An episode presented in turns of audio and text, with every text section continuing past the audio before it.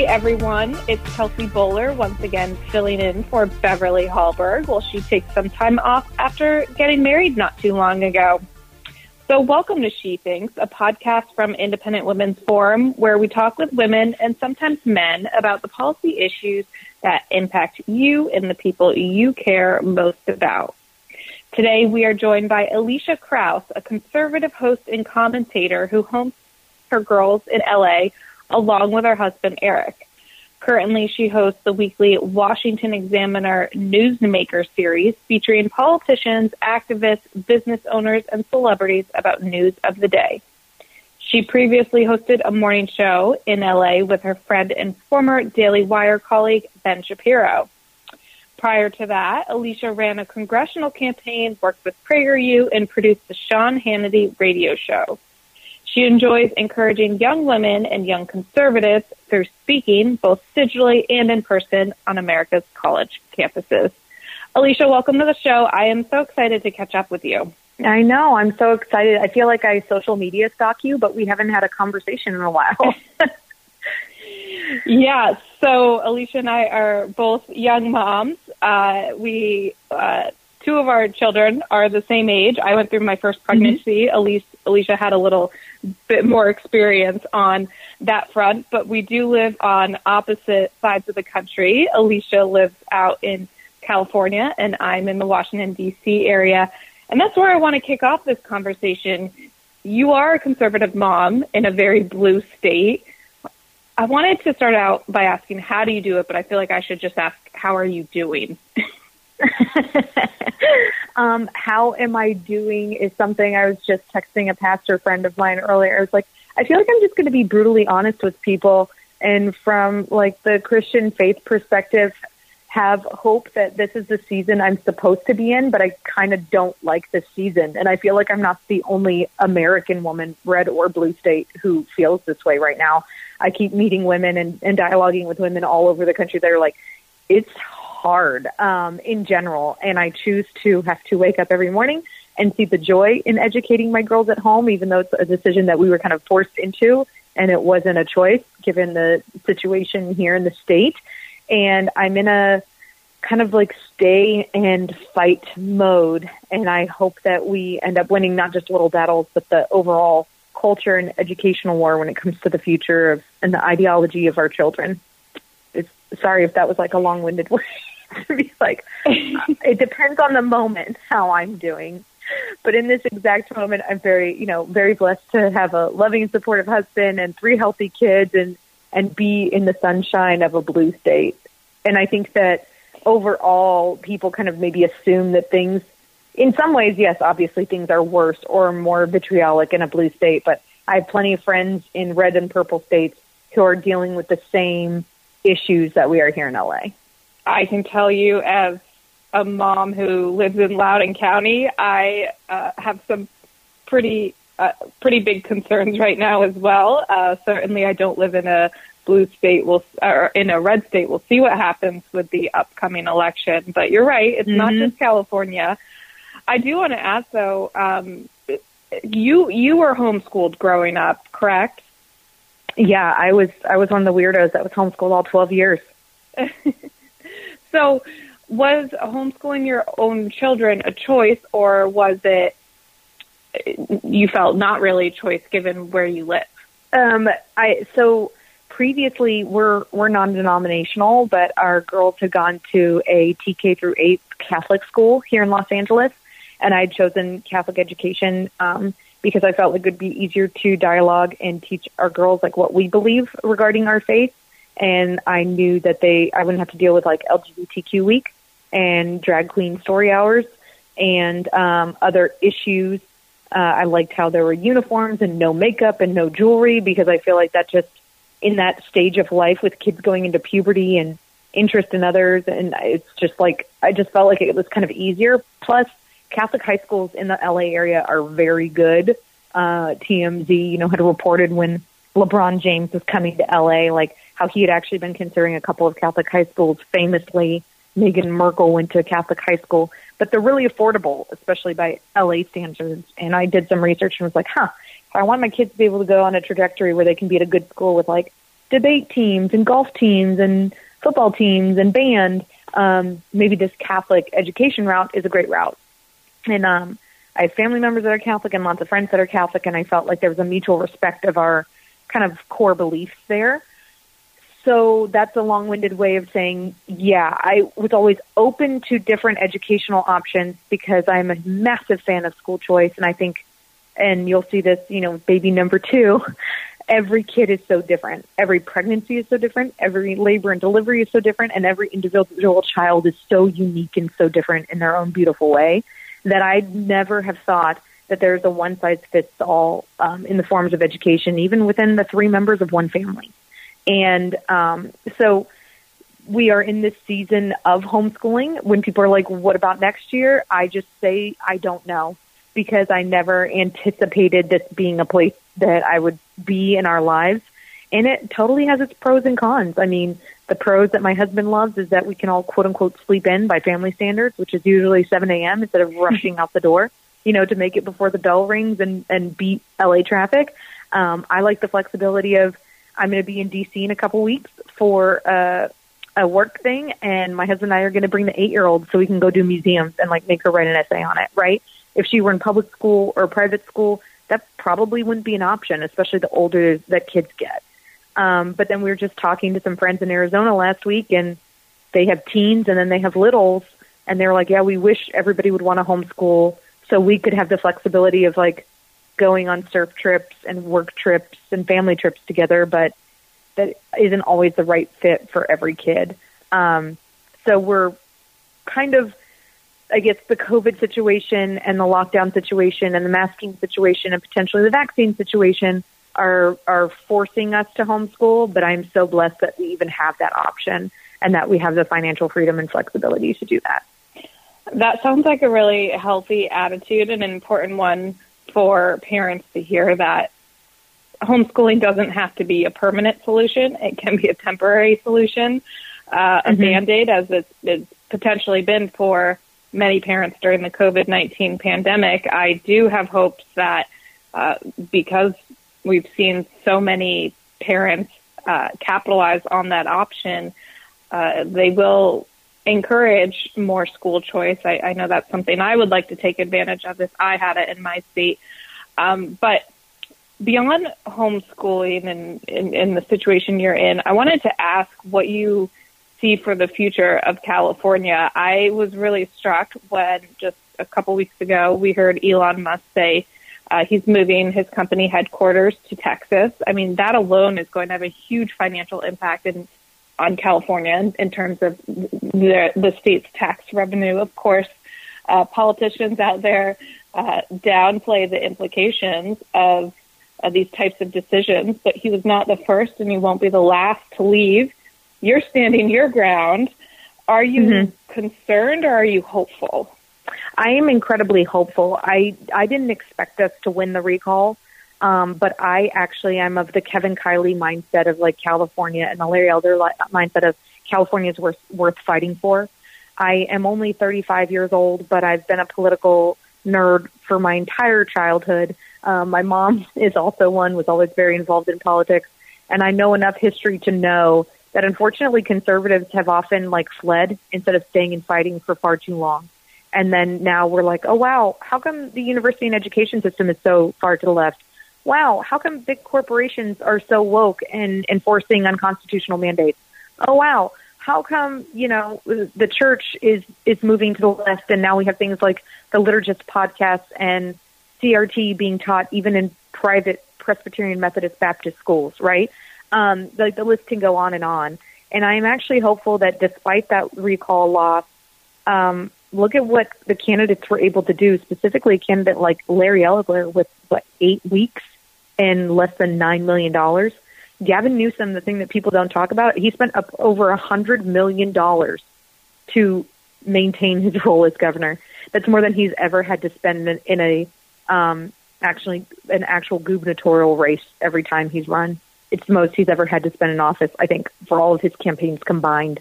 And I think that continually um, people around me that would identify as to the left and to the center are recognizing really the importance of local government. of your city council races, of your county uh, supervisor races, of who the heck is on your school board making decisions about your children. And I think that it's been a wake up call to people, not only here in the state, but across the country of, you know, the president is what's the most talked about on headline news and, and during Fox News or CNN primetime, but they're not always the end all be all when it comes to things that are going to affect your life. And um, I think that not just here in California, but nationwide, we're kind of hearing classical liberal voices that are speaking up and saying, um, yeah, this not okay with the way that things are going here. Uh, Margaret Atwood, for example, J.K. Rowling pre-COVID. The, the list goes on and on of, of people that are kind of waking up. And I, I listen. I, I've long said, and we've obviously had friends that have left the state. Everyone's cost benefit analysis is is going to be different, and I want everyone to have the freedom to choose what's best for them as an individual and for their families. Um, and for now, that's that's my husband and I staying here and fighting um, because we think that there's a lot to fight for. Jerry Brown, an awful governor, once infamously said, but it was the one thing that he did say that was right, that so goes California, so the, then goes the nation. And time after time, we have seen how policies here are implemented here. Everybody points and laughs and says, wow, that's crazy. And within five, ten, twenty years, it's happening in places like Alabama. So maybe it's not so crazy for us to invest resources in a place that is going to have an effect on the rest of the nation. Absolutely. And there's one issue IWF has been following very closely on that front, and that is the PRO Act, uh, which started as AB 5 in California, a, mm-hmm. a law that it just it wasn't it didn't even take long for it to go national. Um, it has not yet been implemented uh, at the federal level, but certainly Democrats are doing all they can to try, including trying to sneak elements of it into uh, President Biden's massive reconciliation spending bill. But we know uh, that's a policy that has greatly impacted California and actually received quite a, a bit of backlash. I'm sure most of our listeners uh, know the gist of it, but it, it greatly limits the ability of Californians and potentially all Americans to work independently or freelance. And um, it was really interesting to see um, this example of clearly uh, very liberal Californians realize the real life impacts, the damages mm-hmm. that these types of policies can have. And um, and actually see some of them speak up and fight back and even reach across the aisle and and work with us um, on issues like that. Are there any other examples you can think of where you've seen that happen? I, I see a potential for an example, and I really wish that the California GOP would get their ish together and uh, can I say ish, um, get their stuff together and work on this. I mean, polling has shown that um, hopefully there will be. We do uh, ballot proposals in the state, and nine times out of ten they're stupid, and I just vote no on everything. Although the Claremont Institute is usually very helpful in having a kind of a voter guide of like their breakdown of of all the proposals that are that can be helpful, and I typically write about or post those when it when election time rolls around. Um, but the school choice initiative has been something that and par- getting the dollars back to students and getting the dollars back to parents, like a lot of other states are starting to do. Corey DeAngelis, of course, does way more profound work and has great impact and, and research in that arena. But it is consistently polled well in the state across a massively blue state. School choice and giving moms the money back to take care of their children's educational future, therefore helping their financial future, is something that polls over 60%, even among minority registered Democratic women. So I'm hopeful that if that is something that can get on the ballot, that the Democrats can try real hard but it's going to end up helping people because Zoom learning is just not the same as being able to send your kid to the best school for them for an in-person education that is going to help their educational and financial future. And any mother on the face of the planet that cares about her kid would agree with that. Absolutely. And those poll numbers do give me hope, not just for California, but for the entire country. Uh, yeah. So shifting gears, this might be a small thing, but one of the ways you're staying and fighting back is through peacefully defying some of these uh, very strict California mask mandates. I've seen a couple on your Instagram feeds. I'm thoroughly entertained by it. You put together some fun reels. Um, and I know that as a mom of a two year old, you understand the outrage that many of us feel over the idea that we're supposed to mask uh, mask their faces when they're just learning to talk. They can't even not even close to being able to tie their shoes yet. Um, so tell me a bit about your defiance in the mask arena. I think that my defiance really started, and I I think if you see my Instagram feed, you also saw my like tweet that I posted there that was like, you know, I was a, a virgin that married my first boyfriend who follows all of the rules and always wears my seatbelt and goes to church and does all these things, but like I kind of have had it and and my way of of sticking it to the man is is just not complying anymore. And I would encourage and I get DMs from women they're like, "Oh my gosh, I don't know. I don't want to get yelled at." Get yelled at. But let let the person who's yelling at you be the person that everyone else in the grocery store looks on with disdain while you calmly and rationally just be like, "No, thanks." Um, yeah, everything that I put on my reels have been based on real interaction. Some people think I'm like um, setting them up for for the comedy or the or the joke of it, but no, they're real interactions that I've had to. A girlfriend of mine, Bethany Mandel, who I'm sure your audience knows, was like, "Girl, I don't know how you do it," and I'm like, "I just do it." And and I think it really started a little bit in the spring, but more so after that June 15th deadline when Newsom lifted everything and then he locked it back down. And then they started to double down with oh, we're going to do this in schools, and oh, we're going to do this at large scale events, and oh, we're going to start a vaccine mandate now, I was like, oh, hell no. and so my defiance comes through when I go places in LA and I won't show my card and I won't mask. And that's just the way it is. And I am I'm nice to people when I do it. I say no thank you when a security guard offers me a mask. I um you know, honestly haven't been forced to put one on in like three months. And I think I was like at a Nordstrom rack. And what was uh, so funny is the way that they touched the mask like multiple times, and the guy even dropped it on the floor. I'm like, this is more germy than me walking around like just breathing. And I I will not mask my girls. I've never masked my girls uh, on flights. That's it. I I will not mask them. And uh, even the eight year old, when she has been asked, told a lady very politely, I'm sorry, you cannot tell me what to put on my body. You need to talk to my mom. And in my head, I was like, yes, queen. Uh, and so there, it's not even something that I talk about with my girls. They just witness what I do. And it is interesting how more and more people, as they see what I'm doing, will then kind of take down their mask and be like, is this okay? And I'm like, yep. T- tell me why. It ain't a law. It ain't a law. It ain't a law. It ain't a law. I have friends that went to the Rolling Stones the other night at SoFi Stadium, packed out in Los Angeles, and there was zero mask enforcement. So I just get a little uh, heated over the hypocrisy of how churches and schools and private functions and small businesses are being fined and reported and managed.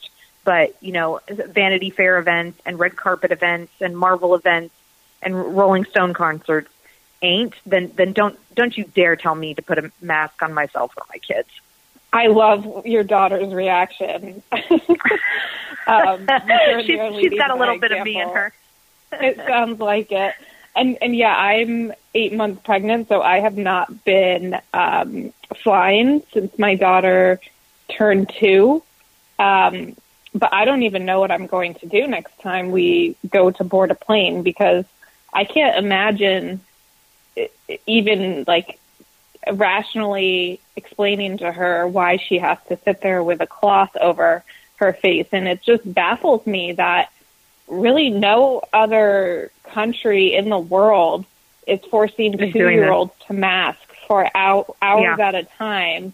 And yet somehow it's perfectly acceptable. And I sadly feel like those of us with actual two year olds, you know, there's only so many of us who have two year olds and in this very moment and understand what our government and what these private companies are asking us to do by putting a mask over their mm-hmm. face that we're kind of voiceless. And I know, you know, you and I try to do what we can uh, to push back about this and others. Bethany Mandel has, has done great work Um, but it, it it's it's one of those issues that it, I, I talk to my non-political friends who have young kids, and they actually agree with me. I, when I say non-political, mm-hmm. I really mean lefty.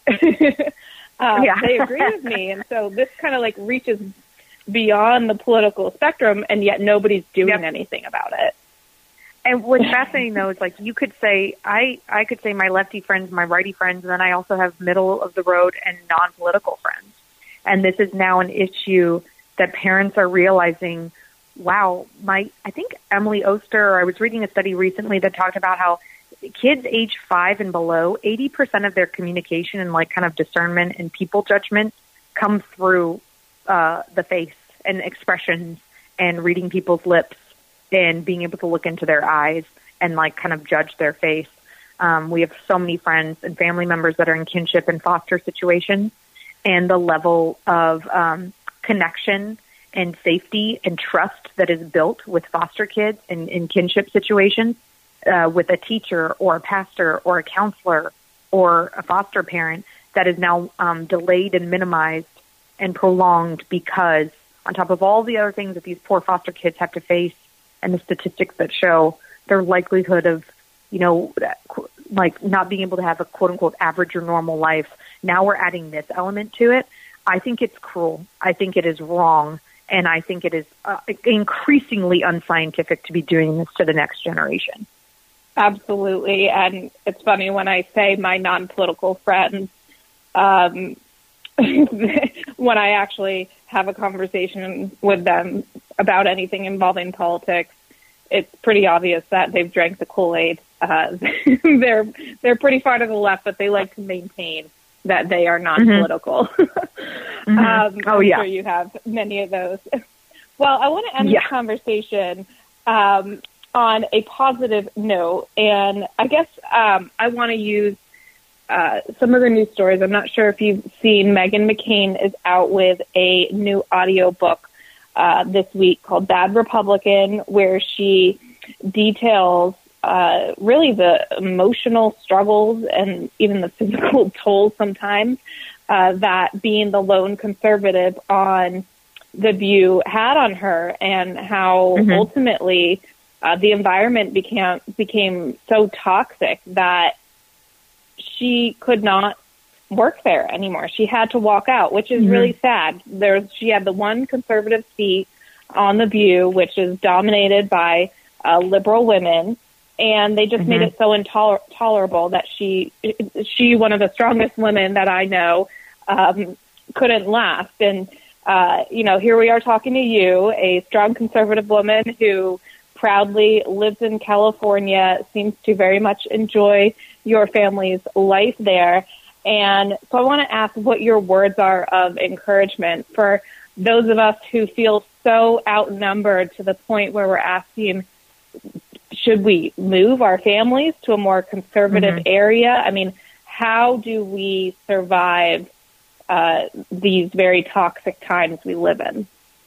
Yeah, I think um, so. Young America's Foundation is who typically students are members of their group and they request me to come to their college campuses or do digital speeches. And I consistently think that uh, tough and adverse situations in life make you a stronger human being, uh, man or woman, from any socioeconomic background or uh, ethnicity. That it can you can choose to let it break you down, or you can choose to let it make you stronger.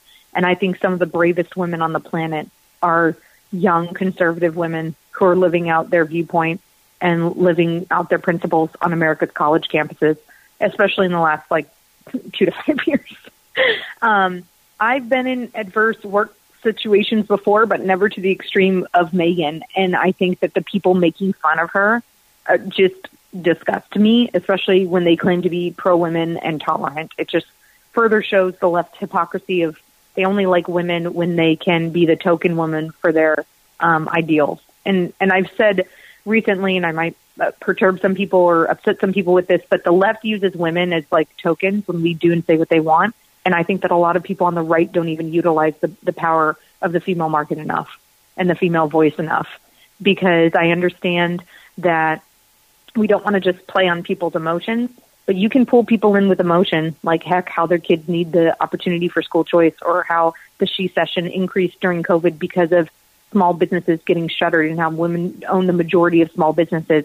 Like you can use facts that also kind of tug at the heartstrings to win people to our side. And I think that Meghan and other women like her in those situations have tried to do so. And I'm really not surprised at the cattiness and the lack of professionalism um, by the other women over there. And it's honestly qu- quite disappointing, especially because a little behind the scenes when I produced the Hannity radio show, like Whoopi was always willing to come on. She was always super nice to Sean, even though they were combative and would would debate. She didn't used to be this way, and I feel like she's representative of a lot of Americans who've just been made crazy by the political cycle in the last like four to eight years. And like I, I would like to think that there's still a good person down in there that can have friends on all sides of the aisle and you know religious and political spectrum. And I'd like to think that those types of people all over the country can be reached. Um, but I don't know. I try not to lose hope when I think about it too much. well, Elisha, thank you so much for sharing your experiences and your encouragement with us. Uh, where can our listeners go to follow you and your work? Uh, it is E L I S H A K R A U S S on all social platforms, and then of course, of course over at the Washington Examiner Newsmaker series. Great. Well, thank you so much, and good luck out there in California. keep keep. Thank fighting. you. Come visit. It's nice and warm. if I figure out how to get my two year old on a plane without a mask, I would love to. I just have to say, just do it. Like we've never, we've flown a lot with the two year old, even the four year old, never once masked them. Like it, it really depends. My dad's a retired pilot. I think it depends on the flight crew and whether or not there's a Karen on board. But that's just, I mean, I also, right. I go unmasked in an airport until I'm asked. And uh, it's been longer periods of time. So you never know. Join. Do not comply. All right, listeners. Well, if anyone else has a two year old out there, and can give that a test run for me. Let me know how it goes. You can follow me at Kelsey Bolar and keep me posted. Elisha, thank you again. Thank you. We hope you take away something from today's conversation. And if you enjoyed this episode of She Thinks or liked the podcast in general, we would love it if you could take a moment to leave us a rating or review on iTunes. This helps ensure our message reaches as many Americans as possible Share this episode and let your friends know. They can find more She Thinks episodes on iTunes, iHeartRadio, TuneIn, Spotify, and all their favorite podcast apps. This is Kelsey Bolar signing off on another edition of She Thinks.